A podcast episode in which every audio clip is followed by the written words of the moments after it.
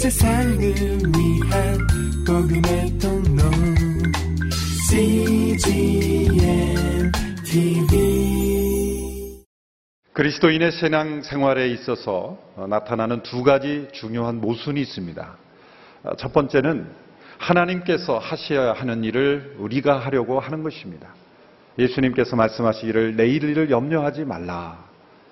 라고 하셨을 때 염려하는 것, 내일을 염려하는 것은 하나님이 만드신 내일을 내가 만들어 보려고 할 때 염려가 생기는 것이죠. 염려가 많다는 것, 걱정이 많다는 것은 내가 하나님이 되려고 할 때 생기는 것입니다. 두 번째 모순은 내가 할 일을 하나님께 해달라고 기도하는 것입니다. 우리 기도 중에 틀린 기도, 또 잘못된 기도가 있습니다. 순종하게 해 주십시오. 맞는 말 같지만 틀린 말입니다. 순종은 내가 해야 될 일이기 때문에 그 기도는 응답되지 않을 가능성이 많습니다. 순종하게 해 주시옵소서. 내가 할 일을 하나님께 해달라고 그렇게 맡겨드리는 수는 없는 것입니다. 우리는 분명히 하나님 앞에 모든 것을 맡기고 의지하지만 내가 할 일까지 하나님께 맡길 수는 없는 것이죠. 변화하게 해달라고 기도할 수는 있지만 그 변화에 있어서 내가 해야 될 일들을 깨닫지 못하고 기도한다면 변화는 일어나지 않을 것입니다. 우리 구원에 있어서는 이 세 가지 중요한 시제가 있다는 것을 우리는 기억해야 합니다. 과거의 구원이 있고 현재의 구원이 있고 미래의 구원이 있습니다. 과거의 구원이란 우리가 믿음으로 의롭게 되어 하나님의 자녀가 되는 것, 칭의라 부르죠. justification, 의롭게 된 것입니다. 과거의 모든 죄가 용서받고 의롭게 되었다는 것. 미래의 구원이 있습니다. 영화롭게 되는 것, 우리가 부활의 몸을 호련히 주님께서 오심으로 혹은 우리가 주님께 가게 됨으로써 얻게 되는 영광스럽게 되는 구원, 글로리피케이션, 영화라고 말합니다. 현재의 구원이 있습니다. 그것은 그리스도에게까지 자라나가는 그런 성화, sanctification, 그리스도를 닮아가는 그런 구원입니다. 현재의 구원. 이 과거의 구원과 미래의 구원은 우리가 할 수 있는 것, 해야 할 것이 아무것도 없습니다. 오직 믿음으로, 감사함으로 받기만 하면 되는 것이죠. 그러나 현재의 구원에 있어서는 우리가 해야 할 일이 있습니다.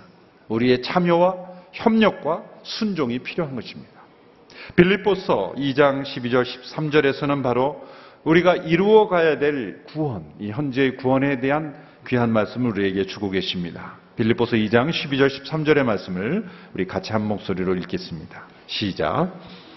그러므로 내 사랑하는 사람들이여 여러분이 항상 순종했던 것처럼 내가 여러분과 함께 있을 때뿐 아니라 지금 내가 없을 때에도 두렵고 떨리는 마음으로 여러분의 구원을 이루십시오.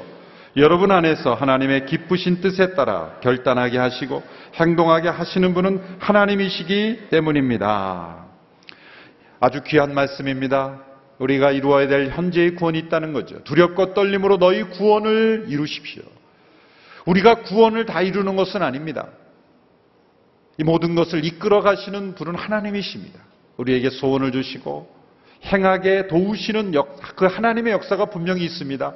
그러나 우리의 협력과 순종과 참여와 그리고 실천이 있어야 하는 것이죠.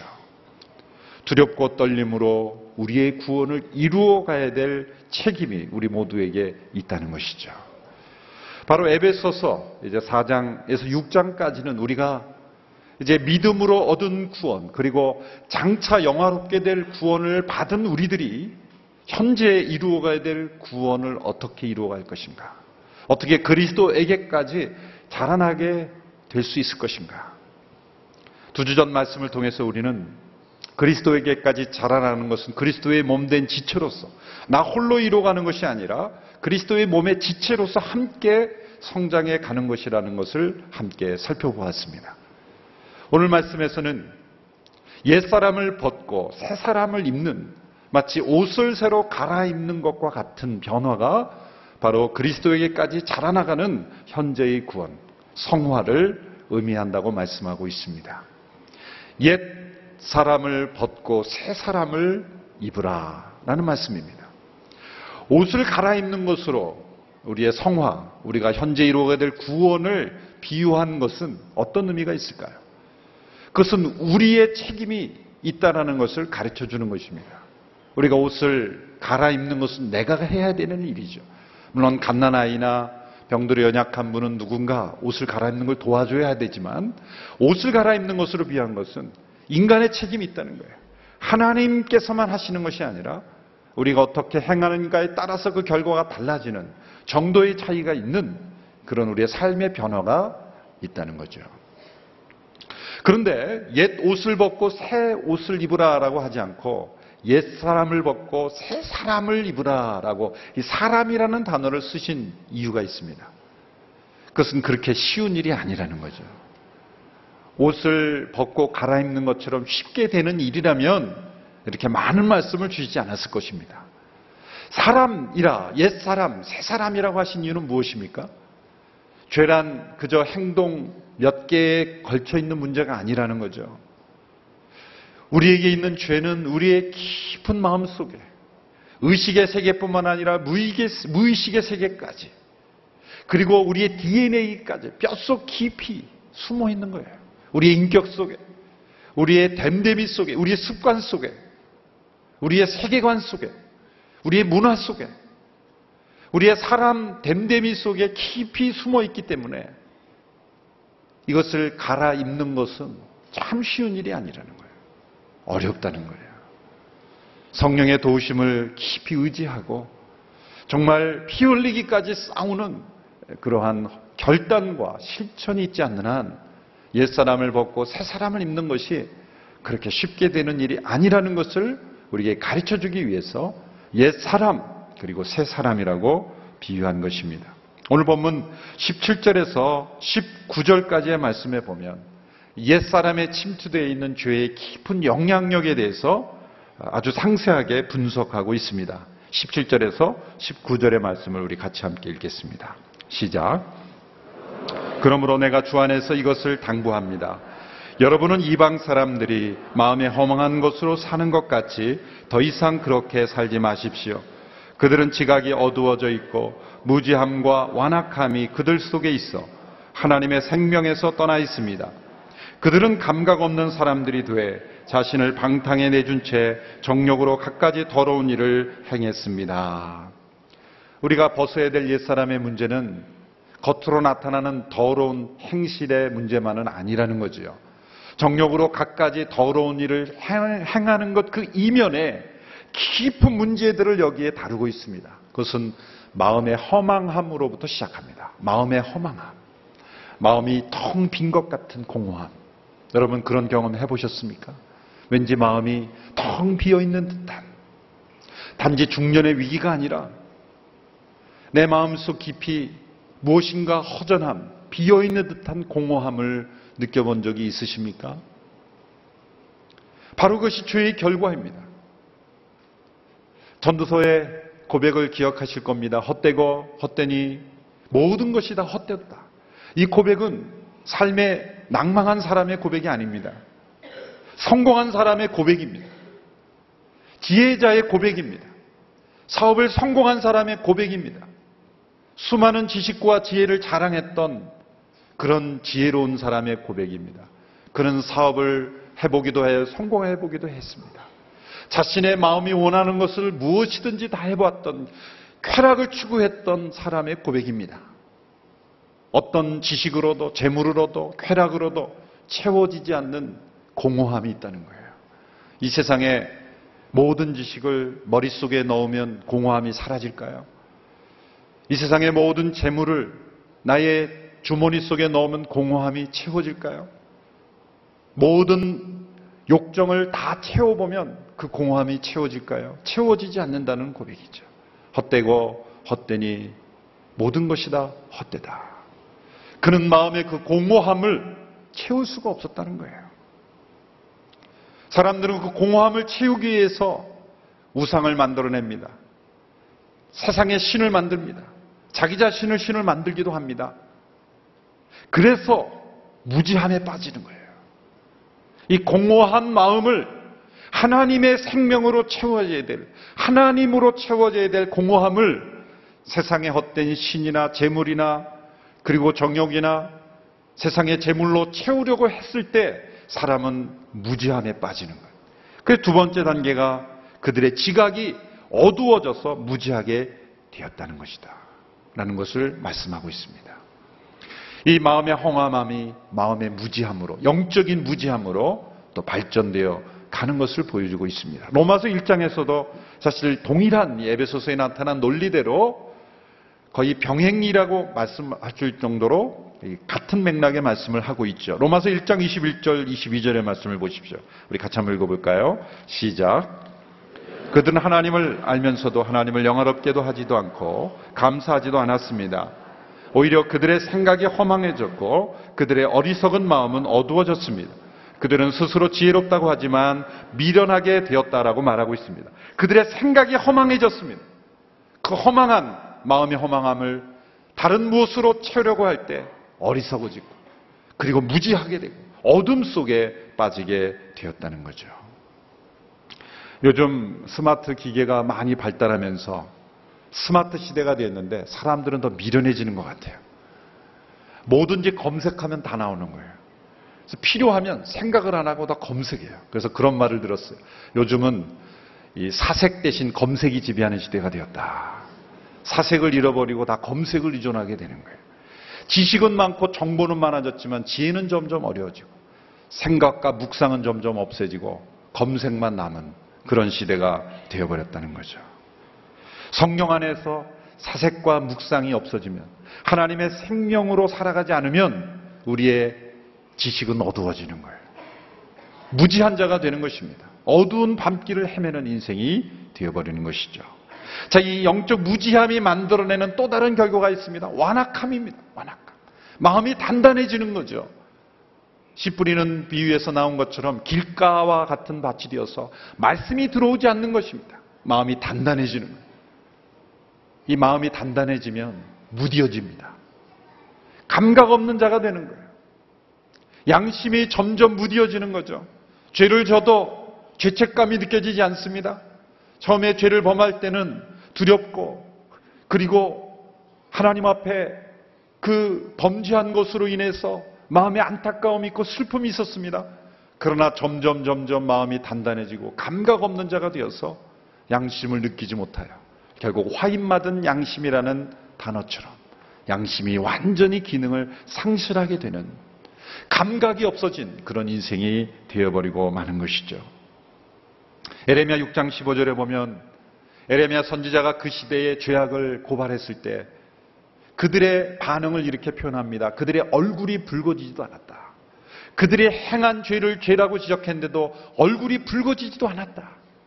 여러분 죄를 지고 얼굴이 붉어지면 당황스러우면 여러분 마음속에 떨림이 있으면 자책감이 있으면 아직 희망이 있는 거죠. 아직 감각이 살아있는 거예요. 여러분 우리가 주님 앞에 더 가까이 가까이 나가면 나갈수록 놀라운 것은 우리의 죄성을 더 깊이 느끼는 거예요. 사도 바울의 고백을 우리가 디모데전서에 살펴봤죠. 주님 앞에 그가 더 가까이 나가면 가까이수록 그는 나는 죄인 중에 괴수요. 사도 등의 지극히 작은 자뿐만 아니라 모든 성도들 중에 지극히 작은 자보다 더 작은 자다. 그렇게 자신의 죄악은 더 깊이 깊이 고백하는 거예요. 옷이 깨끗할수록 허물은 더 뚜렷하게 보이는 것처럼 영혼이 주님 앞에 가까이 갈수록 내 죄는 더욱더 뚜렷하게 보이게 마련이죠. 그런데 우리의 영혼이 점점점 무디어질 때, 감각 없는 자가 되어버릴 때 아주 비참한 결과가 비롯됩니다. 오늘 말씀에 보면 이제 영적인 허무함, 마음의 허망함에서 무지함으로, 무지함에서 완악함으로, 완악함에서 감각 없는 자가 됐을 때 어떻게 되는가? 자신을 방탕에 방임해버리는, 내버리게 되는 겁니다. 자신이 정욕을 다스려야 되는데 정욕이 자신을 다스리게 돼요. 자신을 방임해 버리는 겁니다. 아무렇게나 살게 된다는 거죠. 자신을 방임해 버리는 거예요. 로마서의 논리로 보면 하나님이 우리 인간을 내어버려 두시는 그런 심판 이전에 일어난 일이 있습니다. 반드시 어떤 일이 먼저 있냐면 우리가 자신을 포기하는 거예요. 자기 자신을 내어버릴 때 하나님이 우리 자신을 내어버려요. 마음의 허함함으로 시작해서 자신을 방임에 내어버리는 이 모든 일이 일어났기 때문에 우리의 삶 속에 더러운 일들이 일어난다는 거예요. 단순한 겉으로 나타나는 행위의 문제가 아니라 우리의 마음 속에 심각한 질병과 문제가 일어나고 있었다는 거예요. 오늘 에베소서에서는 그 문제를 옛사람 안에 감추어진 마음의 심각한 문제를 우리에게 분석해주고 있습니다. 이 모든 문제의 근원은 하나님의 생명에서 떠나 있기 때문입니다. 하나님이 인간에게 주신 생명은 두 가지 종류가 있죠. 육체의 생명이 있고 영적인 생명이 있어요. 헬라에서는 이거 두 가지를 구별해서 설명하죠. 영적 생명이 우리 가운데 없기 때문에 살아있으나, 몸은 살아있으나 죽은 생명처럼 살아가는 거예요. 사도 바울은 어떻게 이런 진리를 깨달았을까요? 그리스도를 통해 배운 것입니다. 그리스도 안에 있는 진리를 통해서 그는 이 놀라운 진리를 깨닫게 되는 거예요. 우리가 얼마나 깊은 죄 가운데 있는가. 죄가 우리의 마음을 얼마나 허망하게 만들고 무지하게 만들고 어리석게 만들고 완악하게 만들고 감각 없는 자가 되도록 만들었는지를 그리고 얼마나 자신을 내버리는 존재가 되었는지를 그리스도를 만나고 그가 깨달은 거예요. 예수 그리스도 안에 있는 진리를 통해 우리가 우리의 현실을 보게 되었어요. 우리의 죄를 보게 되었어요. 그리고 우리가 받은 구원이 얼마나 놀라운 구원인지를 우리는 깨닫게 되었습니다. 바로 그것을 근거로 해서 사도 바울이 이렇게 호소하고 있습니다. 20절에서 24절의 말씀을 함께 읽도록 하겠습니다. 시작. 그러나 여러분은 그리스도를 그렇게 배우지 않았습니다. 참으로 여러분은 진리가 예수 안에 있는 것 같이 그분에게서 듣고 또한 그분 안에서 가르침을 받았습니다. 가르침의 내용은 거짓된 욕망을 따라 옛 습성을 쫓아 썩고 있는 옛 사람을 버리고 심령으로 새롭게 돼 하나님을 따라 의와 진리의 거룩함으로 지으심을 받은 새 사람을 입으라는 것입니다. 옛 사람의 정체를 이렇게 정의하고 있습니다. 거짓된 욕망을 따라 옛 습성을 쫓아 썩고 있는 옛 사람. 거짓된 욕망을 따라. 여러분, 죄는 언제나 우리를 속임수로 유혹합니다. 줄 수 없는 것을 줄 수 있다고 약속하는 거죠. 결코 우리에게, 죄는 우리에게 무언가를 주지 않습니다. 죄는 절대로 우리에게 아무것도 주는 것이 없습니다. 다 가져갈 뿐이에요. 누가 보면 15장의 탕자가 방황하고 마지막에 모습을 이렇게 표현하죠. 돼지들이 먹는 귀염 열매라도 먹고 싶지만 주는 자가 없었더라. 그 주변에 많은 친구들이 있었을 겁니다. 그가 재물을 가지고 있을 때 많은 친구들이 있었지만 그가 아무것도 가지고 않았을 때 죄가 그에게서 모든 것을 다 빼앗고 난 뒤에는 아무것도 주는 자가 없었더라. 죄와 정욕은 절대로 우리에게 아무것도 주지 못합니다. 우리에게서 가져가되 아무것도 없을 때까지 쥐염 열매조차 우리에게 주지 않습니다. 그런데 죄는 우리에게 많은 것을 가져다 줄 수 있는 것처럼 우리를 유혹하죠. 죄는 철저하게 우리를 속입니다. 이런 말이 있습니다. 예, 욕망은 기억이 없다. 기억이 없기 때문에 한 번 채워져도 주어도 받지 않은 것처럼 계속 달라는 거예요. 욕망에는 기억이 없습니다. 그러므로 계속 또 주고 욕망을 채우고 채워도 욕망은 만족함이 없죠. 결국 습관이 되어버리는 거예요. 습관이 되어버리는 거예요. 습관이 되고 나의 한 삶의 일부분이 되고 인격이 되었을 때 헤어나오기가 어렵게 되는 거예요. 거짓된 욕망을 따라 옛 습성을 쫓아 썩고 있는 옛사람. 이것이 바로 우리가 벗어야 될 옛사람의 정체입니다. 우리가 성령으로 새롭게 되지 않았더라면, 성령으로 거듭나지 않았더라면 우리는 결코 벗을 수가 없는 거예요. 이 옛사람이 우리 힘으로는 결코 벗을 수 없습니다. 성령으로 새로운 신앙의 생명, 하나님이 주시는 하나님의 생명이 우리 가운데 들어왔기 때문에 마치 가지에 있는 그 나무 잎이 썩어서 떨어지잖아요. 그게 왜 떨어집니까? 새로운 생명이 있기 때문에 생명력 때문에 옛 가지가 떨어져 버리는 거예요. 그것처럼 우리 안에 옛 사람이 떨어져 나가고 성령으로 새롭게 되면 우리 안에는 새로운 생명으로 우리가 새 사람을 입게 되었다는 거예요. 이 새 사람을 어떻게 정의합니까? 이렇게 정의하고 있습니다. 새 사람은 심령으로 새롭게 돼 하나님을 따라 진리, 의와 진리의 거룩함으로 지으심을 받은 새 사람이다. 의와 진리의 거룩함으로 지으심을 받은 새 사람, 새 사람을 입게 되는 것입니다. 여러분 이것은 동시에 일어나는 거예요. 옛사람을 벗어났다가 한참 후에 새사람을 입는 게 아니라 새사람이 일어나야 옛사람을 벗게 되는 거예요. 이건 함께 거예요. 로마서 8장 13절에서는 이 말씀을 너희 안에 있는 죄를 죽이라. 육신을 죽이라. 성령으로 죄를 죽이라.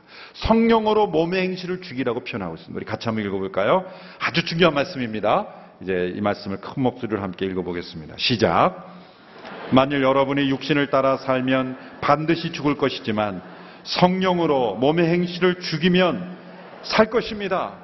성령으로 몸의 행실을 죽이면 살 것입니다. 여러분 이 말씀을 우리가 함께 암송하며 돌아갈 수 있게 되기를 바랍니다. 육신을 따라 살면 반드시 죽을 것이로되 성령으로 몸의 행실을 죽이면 반드시 살 것입니다.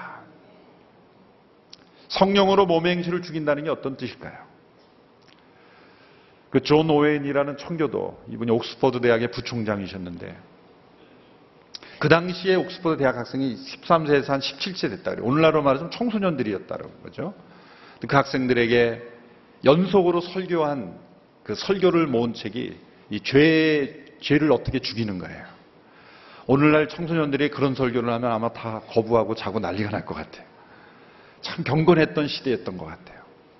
그 책에 보면 이 죄를 죽인다는 것, 죄의 존재 자체를 없앨 수 있는 것은 아닙니다, 우리가. 그러나 죄를 향하는 그 성향, 우리의 육신 속에 있는 죄를 짓는 그 성향은 얼마든지 죽일 수 있다는 것. 우리 안에 하나님의 성, 생명이 있기 때문에. 이 죄를 어떻게 죄의 성향을 죽이는가? 굶겨 죽이는 거예요. 영양을 공급하지 말라는 거예요. 그 죄가 좋아하는 것을 공급하지 않음으로 인해서 또 반대로 우리의 새 사람이 살아나는 일 성경을 읽고 또 기도하고 교제하고 예배하고 봉사하고 섬김으로써 새 사람이 영향을 받을 수 있도록 공급하고 옛 사람은 굶겨 죽이라는 거예요. 그러면 놀라운 일이 일어난다는 거예요. 죄를 향하는 우리의 성향은 얼마든지 없앨 수 있다.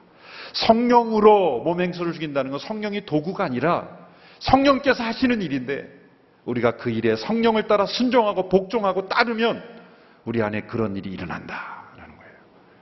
성령으로 몸의 행실을 죽임으로 옛사람을 벗고 새 사람을 입는 놀라운 역사가 일어나기를 축원합니다. 25절 이하에 보면 구체적인 예를 들어서 설명하고 있습니다. 다섯 가지 예를 드는데요. 첫 번째 예는 거짓을 버리고 진실을 말하는 것입니다. 옛사람에 속한 거짓을 벗어버리고 진실에 속한 이 새 사람에 속한 진실의 옷을 입으라. 25절의 말씀을 우리 같이 한 목소리로 읽겠습니다. 시작. 그러므로 여러분은 거짓을 버리고 각자 자기 이웃과 더불어 진실을 말하십시오. 왜냐하면 우리가 서로 한 몸의 지체들이기 때문입니다. 인간이 타락한 이후에 하나님께 첫 번째로 한 말은 거짓말이죠. 아담아 내가 어디 있느냐? 질문했을 때 아담은 거짓말을 했습니다. 제가 벗었으므로 두려워하여 숨었나이다. 벗었기 때문에 두려운 게 아니죠. 그전에는 안 벗고 있었습니까? 불순종했기 때문에 두려움이 온 거죠. 그 아담 이후로 우리 모두는 다 거짓 속에 일상생활 속에 살아가고 있어요. 얼마나 많은 거짓말을 우리가 행하고 있습니까? 이 거짓과 싸우지 않은 옛사람을 벗을 수가 없는 거죠. 가장 큰 거짓말은 나는 절대 거짓말하지 않는다라는 거짓말이겠죠.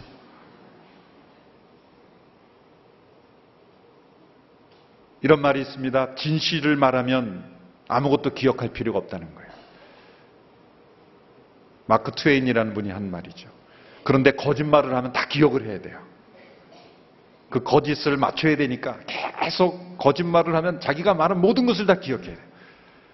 근데 아브라함 링컨이 또 그런 말을 했더라고요.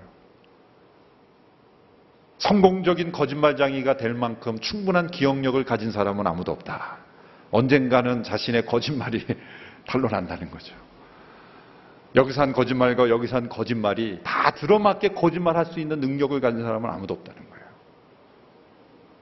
진실을 말하면 자기가 말한 걸 다 잊어버려도 된다는 거예요.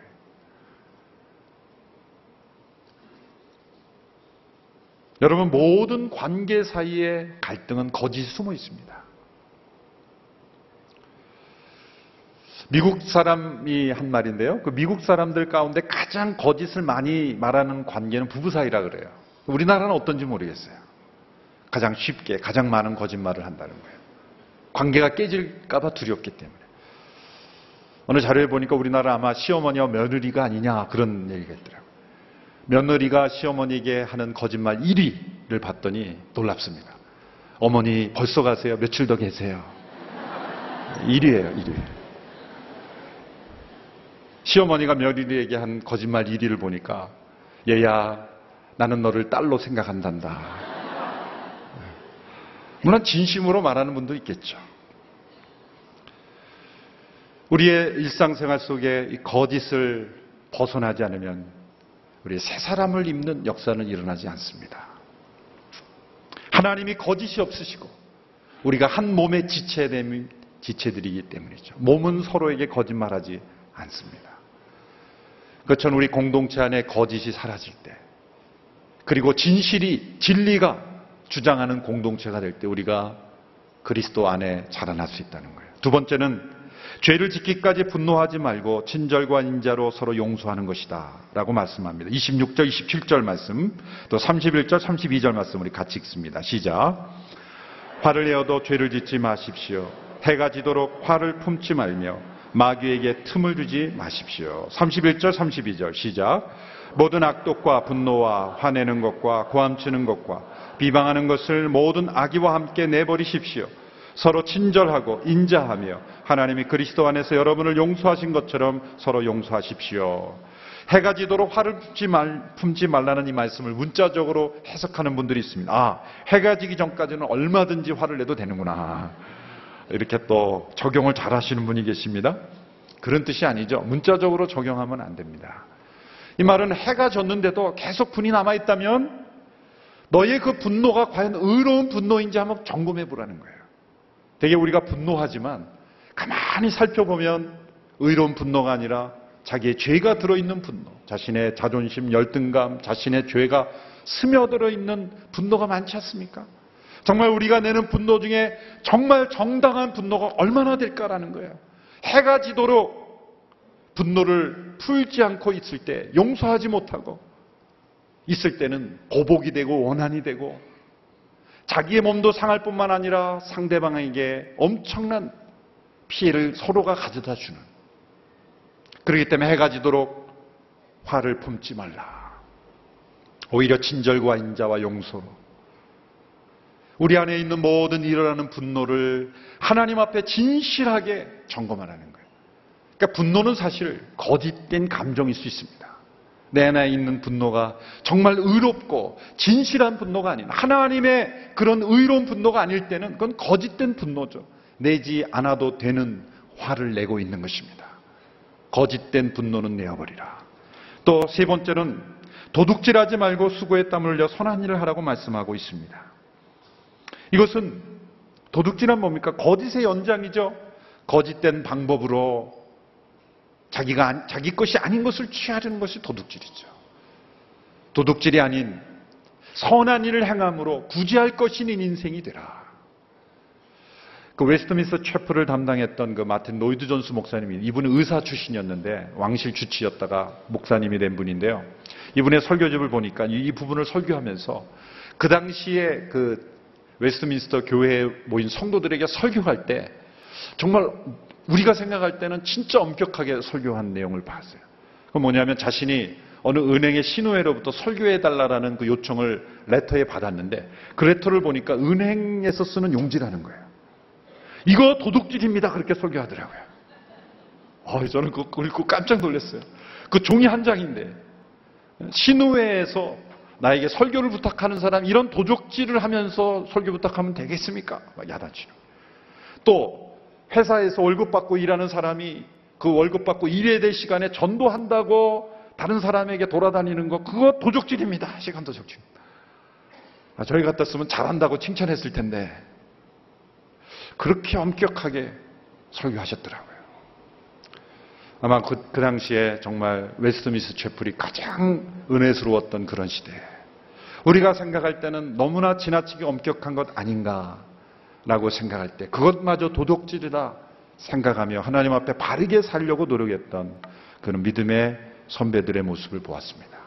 나누어 줄 것이 있는 삶이 되기 위해서 선한 일을 행하며 살아야 된다. 네 번째 더러운 말을 벗고 선한 말을 하라고 말씀하고 있습니다. 예수님은 그 마음에 쌓인 것이 말로 나오는 것이라고 말씀하고 있습니다. 그리고 우리의 말까지 심판하신다고 말하고 있습니다. 사단은 하나님이 우리 인간에게 주신 정말 값진 능력을 공격합니다. 말로 우리가 얼마나 많은 상처를 받고 말로 얼마나 많은 영혼이 무너집니까? 사람을 살리고 회복시키고 치유하고 그리고 변화시킬 수 있는 은혜를 끼칠 수 있는 성도를 세울 수 있는 도구로 주신 이 말을 사람을 죽이고 상처 입히고 무너뜨리는데 사용하게 만드는 거예요. 더러운 말이란 단지 듣기 싫은 말 그리고 어떤 응답해설 그리고 어떤 그런 말만을 의미하는 것이 아닙니다. 정확하지 않은 말, 약간 말을 살짝 바꿔서 마귀가 한 대로 하나님이 정말 먹지 말라 그랬느냐? 살짝 살짝 말을 바꿔서 말을 전할 때 그 말이 다른 사람에게 전해짐으로 인해서 얼마나 큰 문제가 일어납니까? 제가 미국에서 목회할 때 제가 한번 병원에 갔다가 운전하다가 서툴러서 뒤에 이렇게 살짝 차가 이렇게 부딪혔어. 혼자 부딪혔어. 그랬던 적이 있는데 소문이 어떻게 됐냐면 중환자실에 입원한 거로 돼 있어요. 소문이 그렇게 접촉사고 난 게 중환자실에 입원하는 게 나더라고요. 하도 그 소문이 그, 그 잘못 나는 그런 분위기가 있어서 제가 선포를 했어요. 소문 실명제. 소문 실명제라고 들어보셨어요? 제가 만든 말이니까 들어보신 일이 없겠죠. 금융 실명제는 있어도 소문 실명제는 들어보신 소문 실명제를 시행합니다. 이 말은 누가 한 말이라는 네임택이 없으면 다 거짓말이라고 생각하십시오. 회의할 때도 그렇고 절할 때도 그렇고 이런 말이 있다라고 얘기하지 마십시오. 누가 한 말이다라고 얘기하지 못할 거면 얘기하지 마십시오. 자신의 말을 어떤 사람은 아 성도들이 그렇다고 얘기를 해요. 근데 알아보면 그런 말 한 사람이 없고 자기 생각을 얘기하는 거예요. 자기의 생각이면 자기의 생각, 누가 한 말이면 누가 한 말을 그대로 이건 누가 한 말이라고 확인할 수, 추적할 수 있을 정도로 소문 실명제가 시행되면은 그 공동체는 얼마나 행복한 공동체가 될까.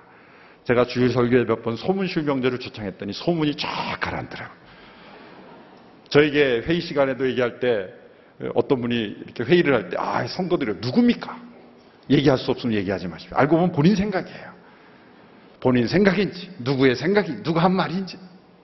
소문 실명제를 주창했던 적이 있습니다. 더러운 말이 아니라 선한 말. 제가 2008년도에 한국에 돌아왔을 때 그때 옥하는 목사님 찾아뵙고 인사할 때 식사를 사주시면서 목회적인 조언을 많이 해주시는 가운데 그때 목사님이 참 그 힘드셨던 얘기를 해주시는 거예요. 그게 뭐냐면 전에 들은 말이 정확하지 않아서 얼마나 힘들었는지 목사님이 스트레스를 너무 받는 거예요. 그래서 결심하셨다는 거예요. 직접 본인이 체험한 것 아니면 직접 들은 것 아니면 다 거짓말로 여기겠다. 그렇게 지켜가시는 모습을 들었던 적이 있습니다. 여러분, 확인되지 않은 소문을 전하고 왜곡해서 자신의 생각을 더해서 전하는 더러운 말은 우리의 삶 속에 없어야 될 줄로 믿습니다. 불필요한 소문으로 공동체가 어려워지지 않도록. 소문은 항상 좋은 것이든 나쁜 것이든 항상 때문에 더해서 전하는 것은 더러운 의미입니다. 우리의 말이 언제나 정확하고 바르고 있는 그대로를 전하는 언어의 습관을 가질 때 우리가 그리스도에게까지 자라나는 것이에요. 마지막 다섯 번째 중요한 것은 성령님을 슬프게 하지 말라는 것입니다. 성령님을 슬프게 하지 말라. 옛사람을 벗고 새사람을 입을 때 우리 안에 살아계신 성령님께서 슬퍼하실 일을 하지 말라. 슬퍼하신 말을 하지 말라. 슬퍼하신 삶을 살지 말라. 이 슬퍼한다는 말은 참 깊은 의미가 있습니다. 어떤 사람이 어떤 잘못을 저질렀을 때 친구이긴 하지만 사랑이 없는 사람은 그저 비판하고 정죄하기 마련이에요. 그러나 그의 부모는 슬퍼합니다. 화가 나지 않는 것은 아닙니다. 그러나 그 분노보다 사랑이 더 넘치기 때문에 슬퍼하는 거예요. 성령님은 우리 안에 살아계셔서 우리가 옛사람에 속한 삶을 살 때 계속해서 슬퍼하시는 거예요. 그런데 계속 슬퍼하시면 어떻게 됩니까? 성령님이 주시는 위로를 경험하지 못하게 됩니다. 성령님이 가르쳐 주시는 그 지혜를 깨닫지 못하게 됩니다. 성령님께서 주시는 그 밝은 조명하심을 깨닫게 되지 못해요. 성령이 주시는 기쁨을 점점 잃어버리게 됩니다. 성령께서 전해주시는 하나님의 음성을 듣지 못하게 됩니다. 성령을 슬퍼하지 말게 하십시오. 이 권면을 우리의 마음속에 받아들이는 저와 여러분이 되기를 축원합니다. 옛사람을 벗어버리고 새사람을 입으라. 날마다 하나님의 생명 가운데 순종함으로 실천함으로 뼈를 깎는 뼈를 깎는 듯한 그러한 결단과 헌신으로 우리가 날마다 새 사람을 입어가는 그리스도를 닮아가는 저와 여러분이 되기를 주님의 이름으로 축원합니다. 기도하겠습니다. 하나님 아버지 옛사람을 벗고 새 사람을 일하는 입으라는 주의 말씀에 순종하는 우리 모두가 되게 하옵소서. 아버지 하나님 그리스도에게까지 자라나기를 원합니다. 우리가 받은 구원으로 만족하지 않게 하시고 현재 날마다 구원받은 자로 합당한 삶을 살아가는데 우리의 모든 삶의 목표가 주어지는 저희들이 되기를 원합니다. 주님, 저희를 불쌍히 여겨 주옵소서. 우리 안에 탄식하고 슬퍼하시는 성령의 음성을 듣고 날마다 날마다 거룩해져가는 저희들 되게 하여 주옵소서. 예수님의 이름으로 기도합나이다. 아멘. 온 세상을 위한 복음의 통로 CGM TV